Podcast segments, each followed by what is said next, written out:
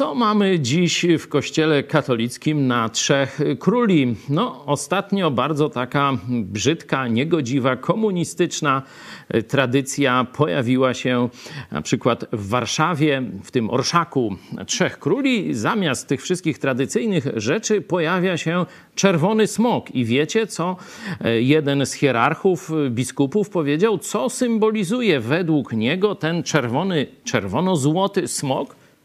A powiedział, że to symbol dobra. Mhm. No to już wiecie, jak dobry jest ten kościół, którego ten hierarcha jest przedstawicielem. Ale ja chciałem wrócić do bardziej tradycyjnego przeżywania tego czasu po świątecznego. Wtedy e, dzieci, młodzież, także dorośli zwykle e, prezentowali szopki e, i jasełka. We wszystkich tych, tych dziełach twórczości ludowej była postać króla Heroda tego złego polityka, złego króla tamtych czasów. I co w tych jasełkach działo się z Herodem? Czy ktoś z Was jeszcze to pamięta?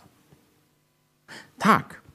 Przychodziła śmierć i tak to w jasełkach się wyobrażało. Zresztą w Biblii też jest mowa o śmierci Heroda. Nie ma szczegółów, ale wiemy z historii, że rzeczywiście w męczarniach e, zmarł. I to przedstawienie w jasełkach, zobaczcie, gdzie mówiło się o przyjściu Jezusa, mówiło się też o śmierci Heroda.